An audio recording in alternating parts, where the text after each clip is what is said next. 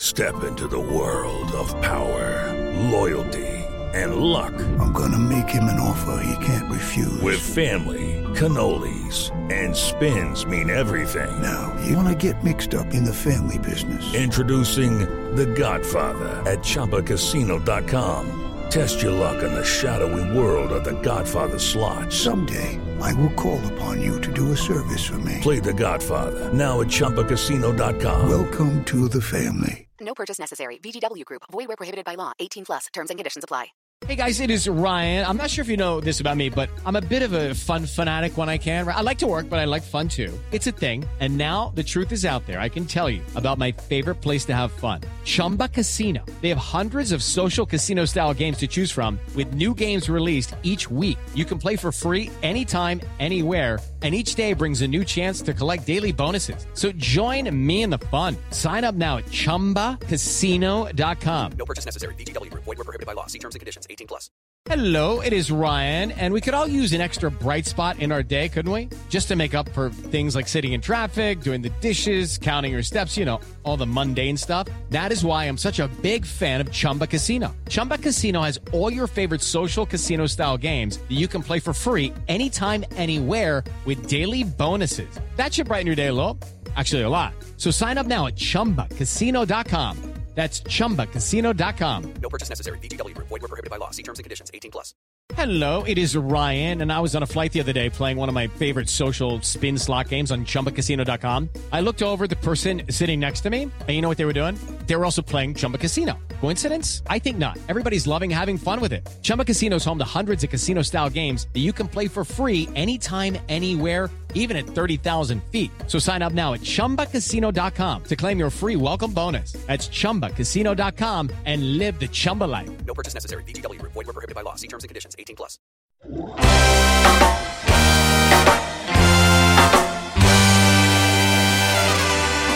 You're listening to the Red Seat Podcast, part of the Over the Monster Network, presented by SB Nation, hosted by Jake Devereaux, and featuring Keaton DeRocher.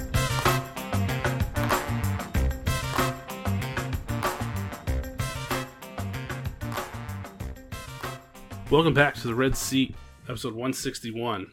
Uh, hopefully, you figured out the rotation by now and know that when you're hearing my voice, it's me and Matt. So, Matt, welcome, welcome back.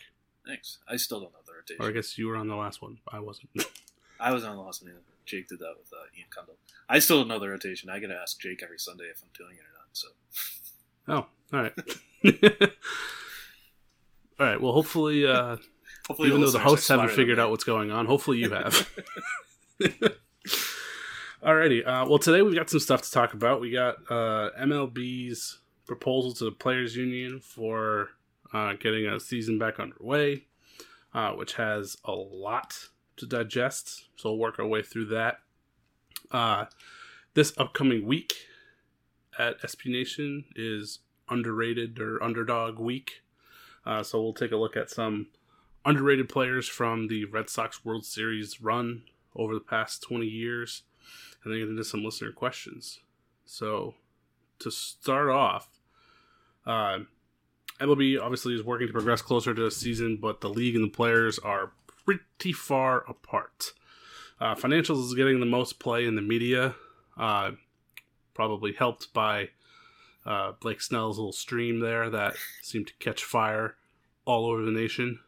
Uh, league wants players to take further pay cut. Players don't want it, uh, kind of understandably so, considering they had already agreed to take a pay cut in a um, previous agreement a few weeks ago. Now league wants to kind of rework that. So, I guess just to start off, do you think they'll figure this out?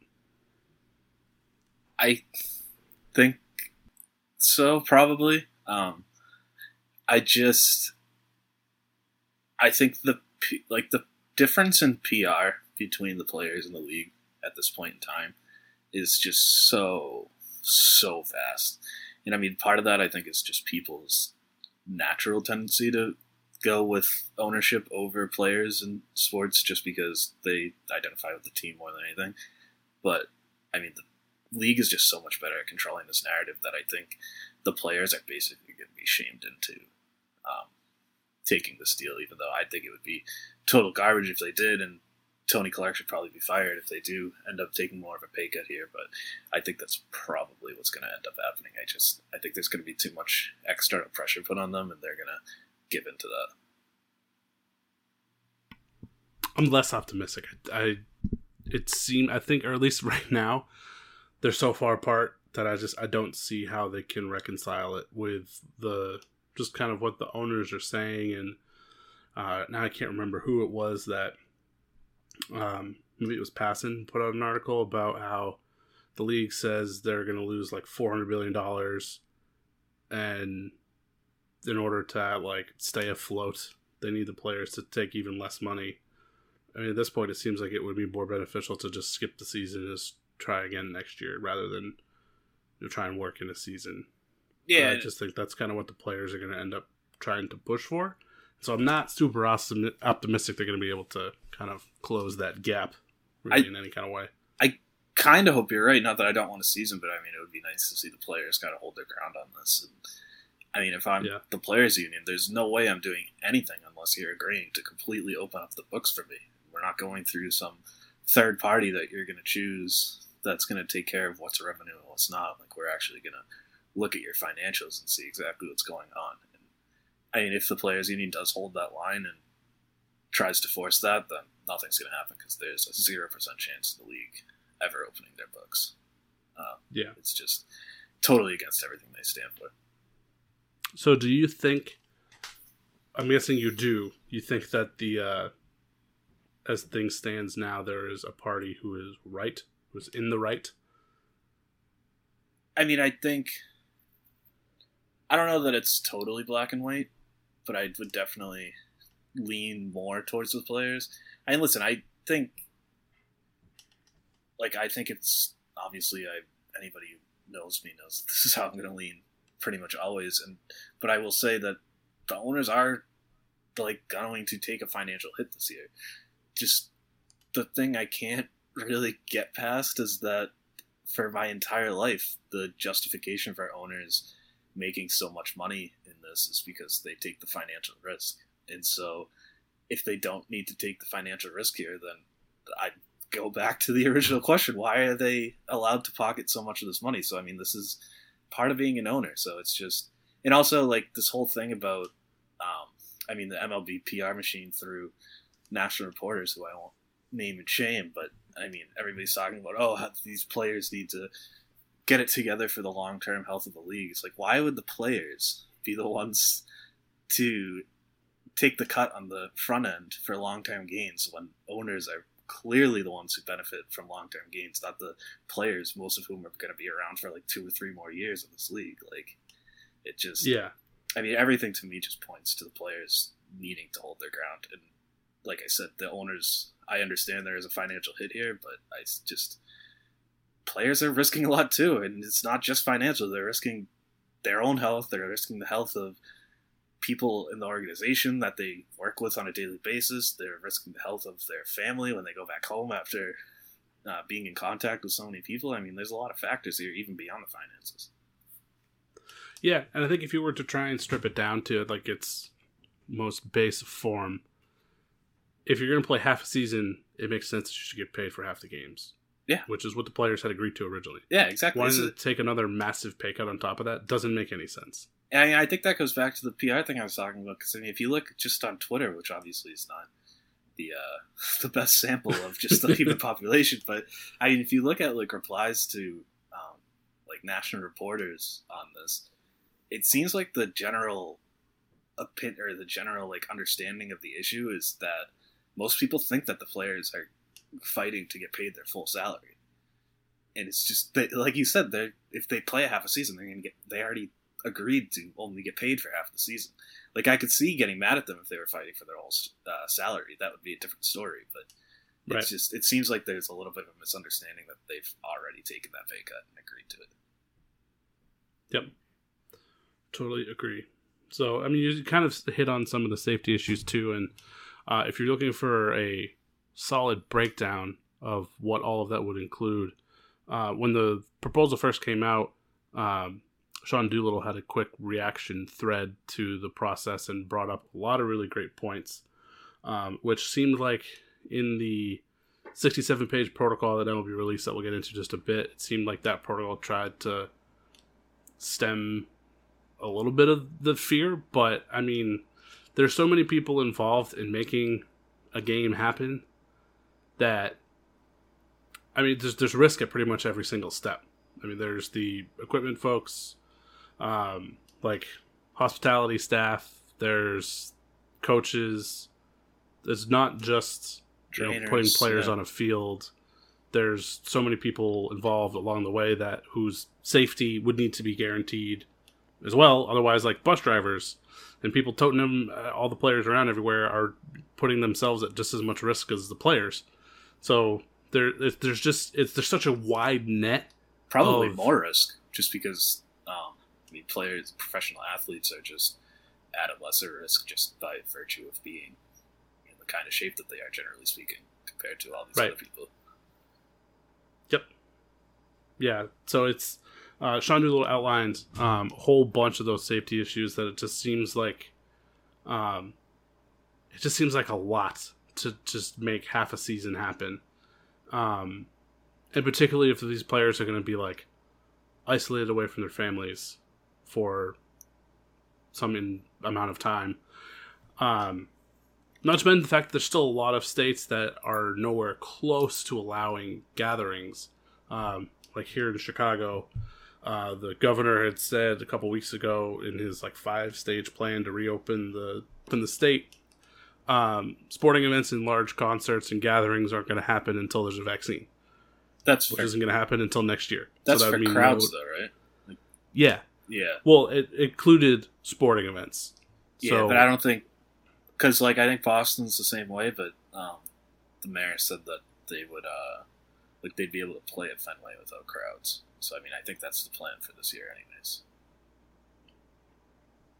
I'm not entirely sure if Illinois is the same. Yeah, it might not be. And I mean, there Um, are like California. Um, they might have to start. Like, their teams might have to start in Arizona. Uh, Toronto, I think, is the biggest hurdle. Canada, U.S. Yep. travel is still, I, as far as I know, one. restricted. I think Toronto might end up. I've heard whispers of like Buffalo maybe or going down to their spring training complex in Florida. So, I mean, there are definitely some logistics there to work out as far as local governments. Yeah. It just seems like too big of a hurdle to cross. I mean, we've barely hit on a lot of these things, and it just seems like it's too much to just force half a season. And that's why I'm kind of leaning towards I just don't expect anything to happen this year at all. Yeah, I kind of. I mean the that whole pro like list of protocols that they have to do and like things as simple as like no spitting and no like licking your fingers. Like pitchers are gonna do that out of habit. That's just I don't know. I haven't seen anything about like what happens if a player does do that. Like, are they gonna get ejected? Like, what's going on? Um, they have. I think I saw something about like players sitting in the stands to like socially distance, which is just I feel like I'm losing my mind with that one because they're on the field together. Like I I don't understand the point of that. If you're gonna be standing next to each other at like first base or whatever, I don't know why you can't sit in the dugout next to each other. I don't just some of it seems like window dressing. Some of it just seems like it's just jarring how much actually needs to happen. Um, but that being said, I still think it's gonna happen. Um, I think the league is just desperate to make this happen. I don't know. I'm less optimistic that they would actually How desperate do it. you think they are? I think they want this a lot. Like on a scale of one to ten, I would say that they're like an eight on the desperation scale. Um, Do you think they're desperate enough to cave to the players' union? I think they might be. I don't know that the players' union, um, like, is going to stand their ground that long. I think the league might uh, muscle them out there. But if the players' union does stand their ground, I still think the league would ultimately make it happen because I think, I think the league sees the writing on the wall that they kind of need to at least try here.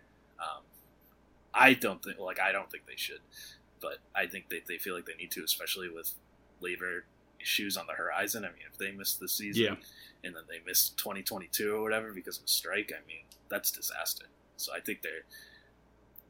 I feel like I would say there's a more than 50% chance they're going to try and get started. If you ask me if they actually finish what they get started, I would say that's less than 50%. Uh, but I think that they're desperately going to try and push something through. The biggest thing that stood out to me in the protocol of getting things together is you're asking players to go months without showering, and that sounds terrible because I can't stand to like Well, showering, not take uh, a shower. just showering in the clubhouse. They could shower. Okay, well that was a very vague note. it looked like you were, they were saying they couldn't shower no, no, at all. sorry, I should have uh, clarified. Yeah, they can't. They can't clarify. They can't uh, shower in the clubhouse. But still, I mean, that's still a weird thing on like a getaway day. If you're like Yeah. going right onto a plane or something after a game and you can't shower, I mean, that's that's gross. like, Frankly, I don't. I feel like that's Yeah. not. Uh, I don't understand how I that's. feel like it's making things worse. Yeah, I. I don't. I some of this just seems so weird to me. So I guess all of the things that we've hit on, do you think it is feasible? Or do you think that this, like some of the protocol or whatever will be changed in order to make a season happen? I legitimately don't think players can go 82 games without spitting. Um, there's no way that they're not going to high five um, by accident. I mean, they're to say it's like there's similar rules in the KBO right now, and they still high five. It's just a habit. Like you don't even think about it. It's just something that you do. Yeah. They've been playing baseball for like their entire lives, and that's just a thing that happens after a good thing happens on the field. You high five. It, it's just it's not so easy as I mean. It sounds stupid to be able to be like to tell somebody not to high five. Like it feels stupid to say that that's not something that they can do, but it's just it's just an automatic reaction. It's like basically breathing. So um, Yeah, it really was interested- funny. Go ahead. Uh, the Bundesliga came back this weekend, and I'm a Bayern Munich fan, so I watched their game today. What, oh, is that Um, the soccer thing? Yeah. Okay. And they kind of had like similar things where they had the players in the stands like six feet apart, the reserves waiting to go in, and then like instead of high fiving, they would forearm bump, which I don't see like how that's all that much different from high fiving. Well, I guess you're not. Your forearms aren't really touching as much stuff as your hands, but still, yeah. I mean, it doesn't. It doesn't seem that great, and also, I mean, how long does that last? Like, I feel like after a week, you're just gonna forget. Like the first time, I can see that being in your head, Yeah. but eventually, that's just gonna Right. leave your head, and you're just gonna start high fiving again. Yep. And it's the same thing like I was saying with pitchers, like licking their hands, like their fingers to get grips and stuff like that. Um, yeah, there's no way they can avoid that. and I, what it- like what's going to happen if they do? I still I haven't. Maybe they did outline that. I just haven't seen it. But like I'm really fascinated to know like what's the punishment. Like, do you just get like banned for two weeks or like, what's going on? yeah, you have to get like come off the field and like immediately tested or something. Yeah, they come out in like the hazmat suits and drag you off the field. Like, it's just it's crazy. yeah. And I haven't seen anything about the media either. Again, I don't know. I mean, I honestly have not been online a ton this weekend, so there are things that I may have missed, but I haven't seen anything about protocols for the media being able to cover the game and how that works either. So um, there are a lot. I feel like I have a lot more questions than answers at this point. Yeah. One other interesting piece of um, watching soccer with no fans in the stands is you could hear the players on the field crystal clear. Of course, I don't speak German, so I had no idea what they were saying.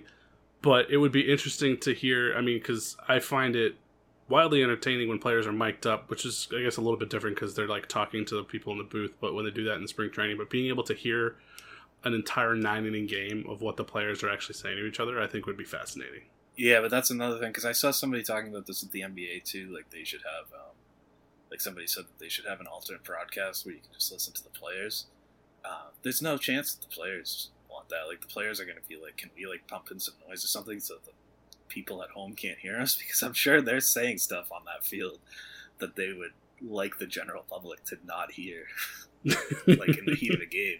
So I mean, it sounds great in theory, and I love that, and I love that's part of the reason on MLB TV I always listen to the park sounds because when a player like starts yelling, you can hear him. I absolutely love that, and that is a weird positive side effect of no fans. But I just feel like Yeah. the players are going to try and be like, can they? Can we make it so they can't hear literally everything we're saying? Yeah, probably, probably have to have someone on standby for the cussing. Oh yeah, there, there's going to be a lot of like uh, empty sounds there. All right, so to put a bow on that, I guess as we things stand now, here in mid-May, what would you put for odds on the season? Yeah, so like I was saying before, if it's if the question, I guess if the question is to start, if they're gonna start a season or start a spring training, I would say it's like I'm at like a sixty percent, and if you're asking to get through a season, um, I would say like thirty percent.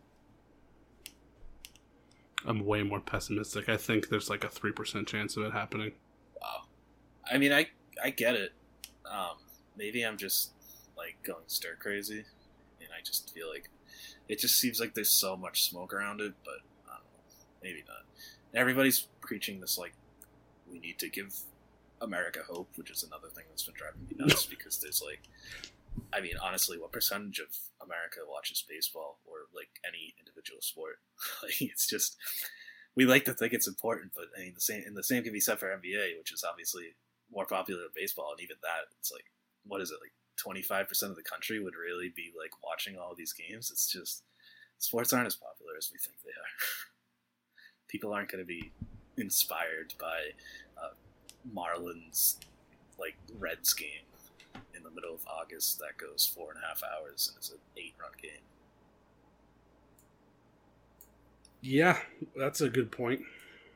I guess um, I think baseball. Actually, I guess part of what would be driving because we actually didn't hit on this, but if uh, baseball is able to get something going, the faster they get going is probably the better because then they would be the only show in town. Oh, I mean, yeah, that's and that why. might be a way. Yeah, I meant to bring that up when I was talking about how desperate they are. I feel like that's a big reason Yeah. why they would be desperate is because they want to get that. They want to get that market, and I feel like they have an advantage over the NBA and the NHL just being outside. Um, that's a huge Yeah. advantage for them. So, yeah, I think Yep. they definitely see that as like a. I mean, look at the KBO got on ESPN because they're the only show in town right now. So, Major League Right. Baseball, their ratings, like as much as I just said that they're not that popular, their ratings would still be massive. Yeah, for sure. Alrighty, so moving on to our underrated um, players from World Series teams. Uh, you are planning a little article series on this, so you want to tee this up? Yeah, so uh, this week is um, underrated, underdog, unsung hero. I don't know exactly what they're calling it, to be honest. Um, but it's along those lines. It's another theme week um, across SB Nation. So this week, uh, Monday through Thursday, we're going to be doing just a series on the most um, unsung heroes or underrated players from the four championship teams.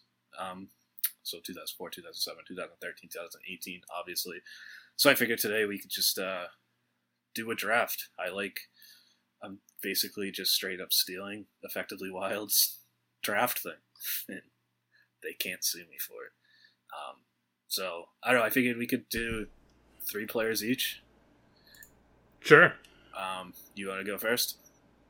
I do want to go first. First. We're gonna, we're gonna we'll we'll snake it for you. But uh, so I have I put a list of ten together because originally we were gonna go with five, and I wanted to make sure I had an answer in case you stole Yeah. all of the ones I planned on. And I kind of did a mix of um, guys that had like a moment, guys that had a really good postseason, guys that just had like a a real legit season that kind of gets forgot about. But my number one that immediately came to mind when you uh, started doing this was Derek Lowe's 2004. Derek Lowe during the regular season had a 5.42 ERA across 33 starts, uh, and only 105 strikeouts and 182 innings, which is not very good at all. But his postseason was incredible. He had a 1.86 ERA and was the pitcher of record for the ALDS, ALCS, and World Series clinching games. Yeah, that's always the 2004. fact about that run. Yeah, 2004 has like a ton of iconic moments. It's got the sock. It's got Ortiz twice. It's got the steal. Get to the World Series. We got Bellhorn's homer. Um, but a lot of people don't remember just the effort it took to get to through all of those World Series games, and particularly like ALCS.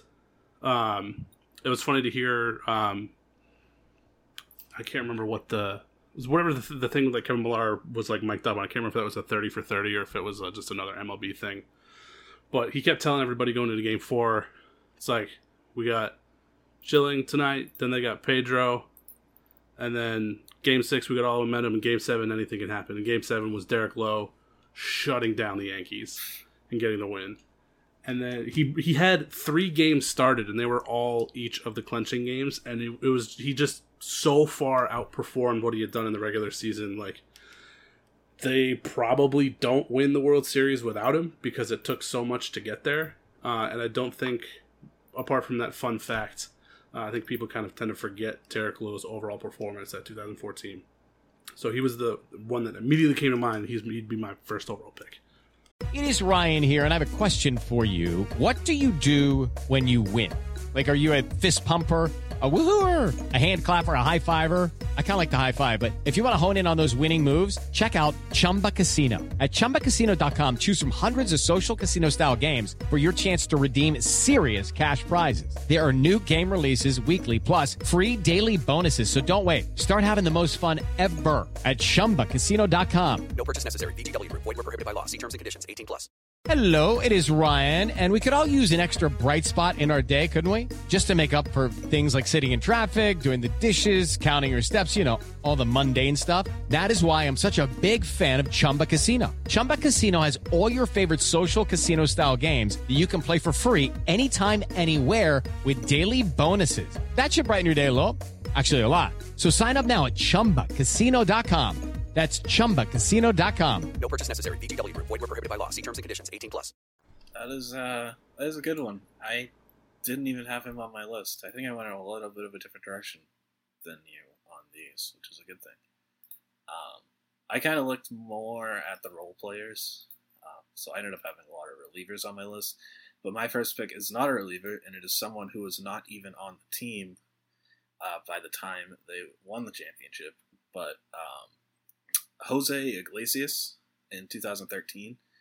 Um, he was really good in the first half of that season. Um, before he got traded, he hit 330, 376, 409. Obviously, he was an absolute stud defensively. Um, so, I mean, I think people, obviously, World Series runs the playoffs get the shine and for good reason. But, I mean, the first half of the season and what guys do early on, that kind of sets the tone for the season and gets them on the start to get to the postseason. I think that can kind of be forgotten. And Jose Iglesias, as ridiculous as it is now, that debate between Bogaerts and Iglesias, it was ridiculous at the time too. But Iglesias was legitimately hitting extremely well, and he's turned into a really solid player overall. But so we had that, um, and then also he ended up getting traded for Jake Peavy, who was a legit, legitimate part of that postseason run.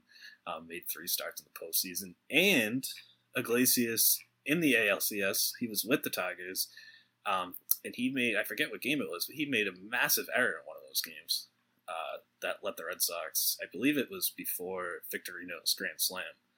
Um, that kind of let the Red Sox get back into it. So, um, yeah, I've always kind of felt Iglesias was kind of underappreciated with his time with the Red Sox, and he wasn't actually there when they won the World Series, but between what he did in the first half, what he brought back in the trade, and then him actually making an error on the other side in the ALCS, he was a big part of that 2013 run.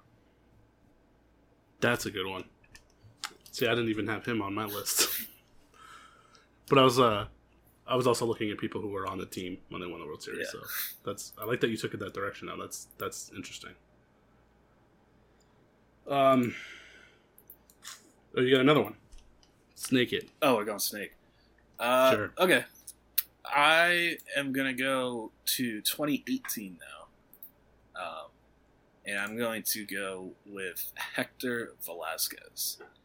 Um, Hector Velazquez, I do not think is a very good pitcher. But he was really good in 2018. Pretty good in 2017 too, but he didn't really pitch that much. But I mean, 2018, 47 games, eight of them were starts. He finished 15 games. He had a 3.18 ERA. Um, I mean, we talk about versatility all the time in baseball, and I kind of talk about this too a lot with him and uh, Brian Johnson as well. But versatility in pitching, I think, is something that people don't get enough credit for, and I don't think we appreciate enough how hard it is to be able to like jump back and forth between the rotation and the bullpen whenever you need to. And I mean, Hector Velazquez was just there to do whatever the Red Sox needed whenever they needed it in that 2018 season. I mean, that team was such a juggernaut. The way you win that many games, aside from possibly stealing signs at second base, is uh, you get production up and down the roster. I mean, Hector Velazquez is like the very definition of like a 23rd man on the roster that just provides huge quiet value. And um, I just, I always appreciate a pitcher who can bounce back and forth like that. And Velazquez was uh, just about as good at it that season as anybody outside of like Alfredo Aceves in that 2011 season. Yep, that was a guy that I had on my list. Oh, so we did have someone in common. I kind of thought I thought our list might be totally different. Nope, that was definitely one that I had, and uh, pretty much for all the reasons that you hit on. Like, I also don't think he's that great, but he had a hell of a year, and he kept a lot of the rotation together and got some key outs in the bullpen. That I, I had him on my list there as well. That was a good one. All right, so you are up. Yeah, I'm gonna go with Daniel Nava, Ah, 2013. I almost went with him instead of Velazquez. Yeah, uh, Daniel Nava's career, uh, just in general, was very short. It was a short stint with the Red Sox. There was one full season that he played with the Red Sox, and it was 2013, and he slashed 303, 385, 445 with 12 homers, and was just such a like key contributor to the lineup when he really wasn't expected to be. That was a huge boost. I mean, there's a lot of guys in 2013 that had like incredible seasons that weren't typical of like the embodiment of their career. Um, but they were kind of like expected to fill a role and be a part of like the core team. I really don't think Nava was supposed to be that. He was just kind of they stuck him in the outfield. Um, they were turning over outfielders um, at the time when he kind of took that role, and I mean, there's there's a lot of people in 2013 you could point to that like if they had like career average years, things would have changed. But I think the fact that he was uh, just every day playing a key role in right field, uh, and that was really like the only year that he'd played a full slate of games and actually like had been on a team for an entire season. Uh, he just really kind of outperformed his abilities, I guess, for that season. So, uh, plus it was awesome that he had a grand slam Yeah. or a home run, whatever in his first at bat, which is sweet. That I actually always will remember. Um, yeah, Nava was um, actually the first player that came to my mind when um, I got the email saying that the theme of this week was going to be underrated players. Um, Nava was the first player I thought of. Um, somewhat ironically, that is the post I will not be writing this week. Somebody else is going to be covering that team. But uh, yeah, I mean, Nava, obviously, I can't be upset about anything that happened in that playoffs because they won. But I was like really upset through most of that postseason run because Jonny Gomes was getting all of the starts in left field when that platoon had been working out so well. And all of a sudden, Jonny Gomes just kind of took the reins. And like I said, it worked out. But I mean, Daniel Nava, I thought, deserved more playing time in the postseason. Um, he ended up getting more in the World Series, but the first two rounds it didn't. But yeah, I mean, he was he was insanely good that season. Like he had a 127 OPS plus. He was a legitimate All Star caliber player, like totally out of nowhere. Yeah, that's a that's a great pick. And then for my my last one here, um, man, this is actually kind of difficult because I have a handful of guys I can go with here, but I'm gonna go with Tim Wakefield's 2007. At this point, Tim Wakefield is a 40 year old, basically just riding out his glory days with the Red Sox, uh, and was able to string together 189 innings in 31 starts. Uh, in a year where the pitching performances overall for the Red Sox were not that good. Um, Beckett had himself a year, well, as far as like starting goes. Um, Beckett had a decent year. Dice K did not. Uh, Lester did not. Um, really, most of their outside of Josh Beckett, the rest of their rotation was. I mean, it was below, it was pretty much below average, and to get almost 200 innings out of a 40 year old knuckleballer, I mean, that's probably one of the only reasons you would get that many innings out of a guy. But they just needed people to eat up innings to get to their bullpen because the bullpen was really good, and he basically did his job to get him there. And uh, I just like to fondly remember Tim Wakefield. There's a well, I'll wait for you to give your last one before I kind of talk about the other guys that I was a bit torn with there. But I think Wakefield will be my my third pick there. Wakefield's 2007. Yeah, that's a good one. Wakefield, I didn't even. I had kind of forgotten he was on that team, to be honest with you. Um, I feel I, I don't know why. I just kind of felt like he was no longer there at that point, which I mean, still a few years after that too. But um, so I'm going with the 2017 as well. This one I feel like is more of a me underrating him than maybe everybody at large.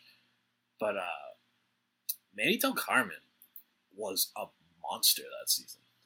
Um, I mean, he had a 205 ERA, and you alluded to it a little bit before that bullpen, just in general, was really, really good. And I just, I don't know. I don't, I guess I just don't remember Manny Delcarmen being that good, but he was outstanding. And Jake and I actually talked about this, um, I don't know, probably like a month ago or six weeks ago.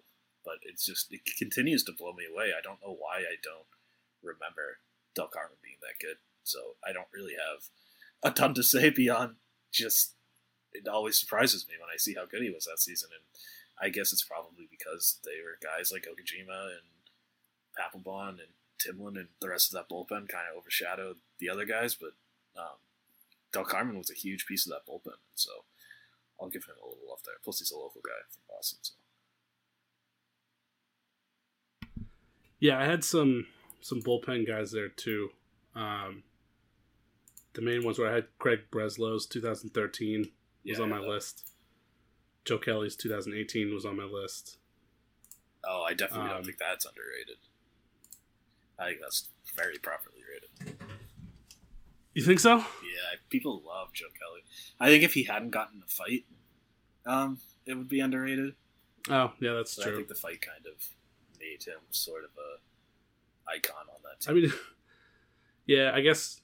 I mean, his regular season was pretty bad. he was super up but. He was like was extremely great. Joe Kelly during the regular season. But yeah, that postseason was yeah, insane. He ended up getting a contract just because of that. Yep. People talk about Nathan Eovaldi getting paid just because of his postseason run. Joe Kelly's the guy who got paid because of that postseason run.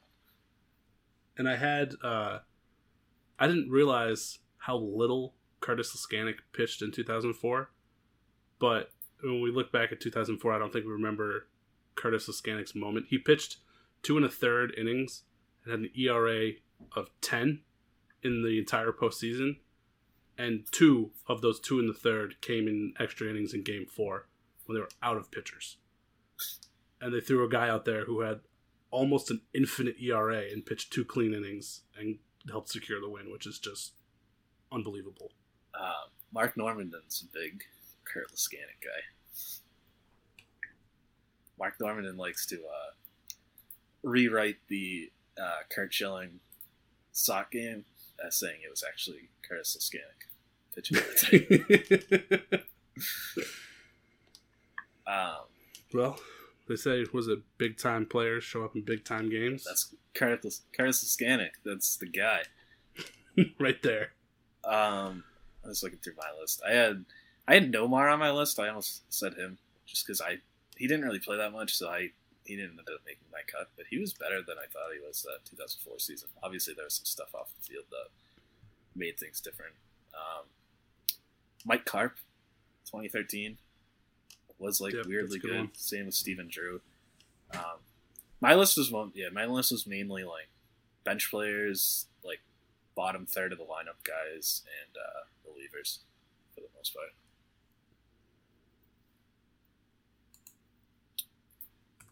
I didn't realize that Brock Holt was on the 2013 team. Yeah, he was. Um, He played like 20 games. yeah, he was at one point. He was like the longest tenured player on the Red Sox, or one of the longest tenured. I forget the exact stat. Uh, this is last. So I know um, Bogaerts was on that team, so they were probably there together. Yeah, but I think Holt might have come up earlier. I might be getting this wrong. I might be talking out of my ass right now. But um, but yeah, Holt was a, lot was around longer than kind of seemed like. Like it simultaneously seemed like he wasn't Yeah. around that long, and also he was there for like twenty years. It's a very weird Yeah. feeling. Pretty much. All right. Let's wrap up with some listener questions. First, Matt Tobin wants to know. So teams have insurance against losses from the pandemic? Question mark. If so, why are they crying poor? This isn't sarcastic. I have no idea if insurance would cover this. So my understanding um, is that they don't have insurance. Um, I think it's possible that they could. Um, I've heard like Wimbledon has pandemic insurance. Um, I think like some foreign sports leagues, like maybe soccer or like rugby or something in Australia, might. I've heard like of um, leagues in other parts of the world that had insurance for this kind of thing. But as far as I know, no um, MLB teams do. So um, probably wishing they do. It's like uh, it's that thing that you would never think of buying, but probably didn't cost that much, and would have saved you a lot of money now. Yeah, that's interesting. They have, or I guess maybe this is just an assumption, but I thought that they had like some kind of security if there was a lost season. But is that like conditional on what the reason is for the loss? Yeah, it's probably for. Um, I'm sure there's probably it's probably like language in there saying it has to be for like labor reasons, maybe. Um, and I mean, I could be totally wrong about this. I've I heard I saw people talking about this on Twitter like a month or so ago. So the details are a little fuzzy, but it was my understanding that there was teams weren't covered by insurance there. You would think the league would be though, but as far as I know, they're not. Yeah, interesting. All right.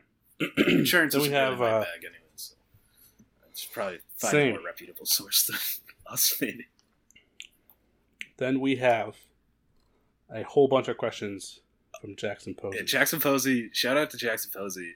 Totally lost his mind. This man uh, is suffering through some quarantine brain today, and we appreciate it. Yeah. His first question is MLB could stand for Master Chef Live Baking, but baseball stole it. If the cooking channel wants the name, how much would they have to pay MLB and what would they change it to? Um, well, they would change it to like N NBL National Baseball League or something like that. So I couldn't do NBA, but I think NBL might be available. uh, I don't know how much that would cost. I would say billion Right now, dollars. say- like Yeah, I would say, I mean, whatever the projected losses are for the season, so like four billion. yeah, yeah. There you go. Cover our losses, and Master Chef Live Baking can have.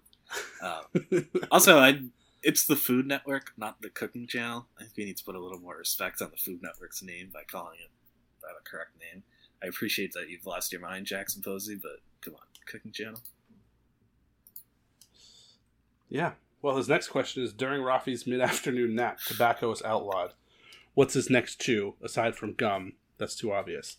See, I always assumed he was a big league chew guy anyway. More than the tobacco. So uh, I'm going to go with uh, pen caps. Because that's, Pen that's caps, what that's I a good tend one. to chew on. That's a good one.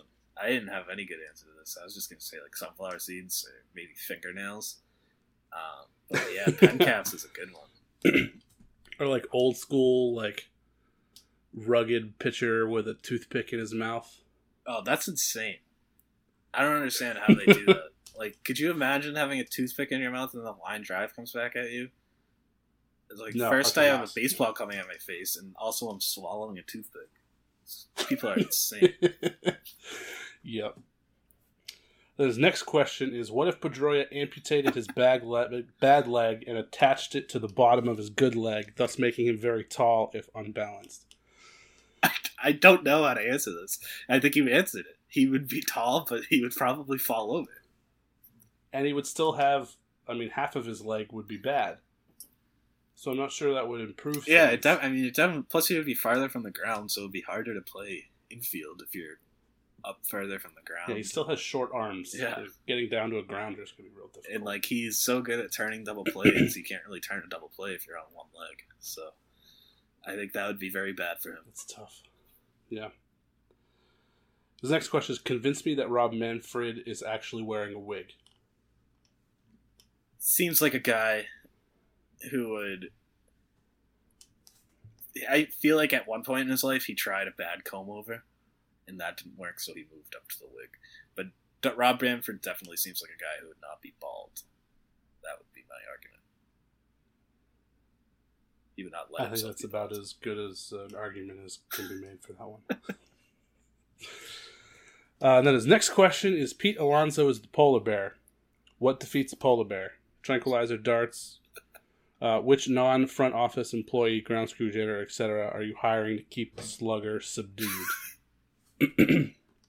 so we're shooting Pete Alonso in this scenario. This is what I'm gathering here. Apparently. Um, so I thought about this a little bit. I think you gotta go with the cotton candy uh, distributor out in the stands. I think you want somebody who moves around. So Pete Alonso kind of doesn't know where it's coming from, but you also want somebody who's carrying something light so they can kind of just drop it and get to action when they need to. So I'm going with cotton candy distributor. Okay. So I thought of two. One is similar along the lines of yours. Um, but I was going to say the Cracker Jack guy Yeah, that works too. because he's got to be good at hitting a target, throwing those you go. bags in the stands all over the place. So he's a nice, basically for all the reasons that you said, like he, he's moving around, he's mobile, it's light, but he's also got that added target practice. there you go. So we know he's a good shot. And then uh, I'm not sure the, the, guy uh, that waters the infield. guy. Okay, that works too. You can get nice and close. Yeah. I'm not sure the uh, mechanics of throwing cracker jacks are the same as shooting tranquilizer darts, though. I don't know how much of that transfers. But, I mean, it's aiming, hand eye. Probably more than the shot a cotton since guy. like fourth grade when I was in Boy Scouts, so it's been a while. Uh, next question is Since Alex Cora said he might not want to manage anymore, I think he should start a band called Coral Riff, uh, a play on words that's, that will be huge in the underwater community. It's not even a question. it's good, but it's literally not a question. It's a great idea, though. Yeah, I'm, I'm for it. Well, we know he was on that 2004 team that was full of musicians. So he's already got people he can. Was it full of on. musicians? Yeah, like Johnny Damon and um, who was it? There was Bronson someone else who actually like yeah, Bronson I Arroyo. didn't know that was Johnny it. Damon was a musician. Yeah, they like put together. There was one other player too. I think it was someone in the bullpen and actually like played songs one time. I don't think Johnny Damon. This is gonna sound mean. it is mean. I don't think Johnny Damon is talented enough at anything besides baseball. he doesn't strike me as a guy that Harsh. can hold a tune. Damon's always an easy punchy bag. I stand by it. what was the team that did the uh, the bullpen music? Oh, with like the yeah, forget what the, year that they was. did like spoons and shit, Yeah, and they bang on. That was like that was somewhat recently. I feel like that was like I don't know, 2015, 2016, somewhere in that range. yeah, I think You so could too. get together with that group That would be pretty sweet. for his underwater band. and then his last question is: Will we ever get a headline that simply says "Roenicke finicky"? Oh yeah, uh, he just spoke it into existence. I will use that if uh, if it applies. if they play baseball this year and uh, Ron Roenicke makes a game deciding decision, that will absolutely be my headline. So to me, that sounded like a Shaughnessy special after Renicky manages the game of his life. Oh, that's a good one too. I can see that. Okay, I'll let I'll let Shaughnessy I'll let Shaughnessy have it. Well, first dibs. I mean, that's that's a pretty dope headline. You're gonna want to claim Well, I know Shaughnessy definitely listens to this podcast. So. that. oh, I should probably stop saying bad things about him. I don't think he listens. Whoops. All right. Well, that'll wrap it up. That was that was a great episode. Thank you for those questions, Jackson. That was MVP, much needed. MVP of the episode. Though. easily. Uh, you can find Matt on Twitter running the Over the Monster account at Over the Monster. Check out all the awesome stuff we got going on on that website. Last week was What If Week, or a fun little article about what if baseball was played on ice. Check that out. That was fun. Uh, this week is uh, underdog, underrated, under whatever you want to call it week. And Matt's got a nice little series there, and I'm sure some of the other writers will pop in and write some what if stuff. And you can find me on Twitter at the Spoken Keats, and we'll give we'll give Jake a shout out. You can find him at Dev Jake, and that's gonna do it. We're done. See you next time.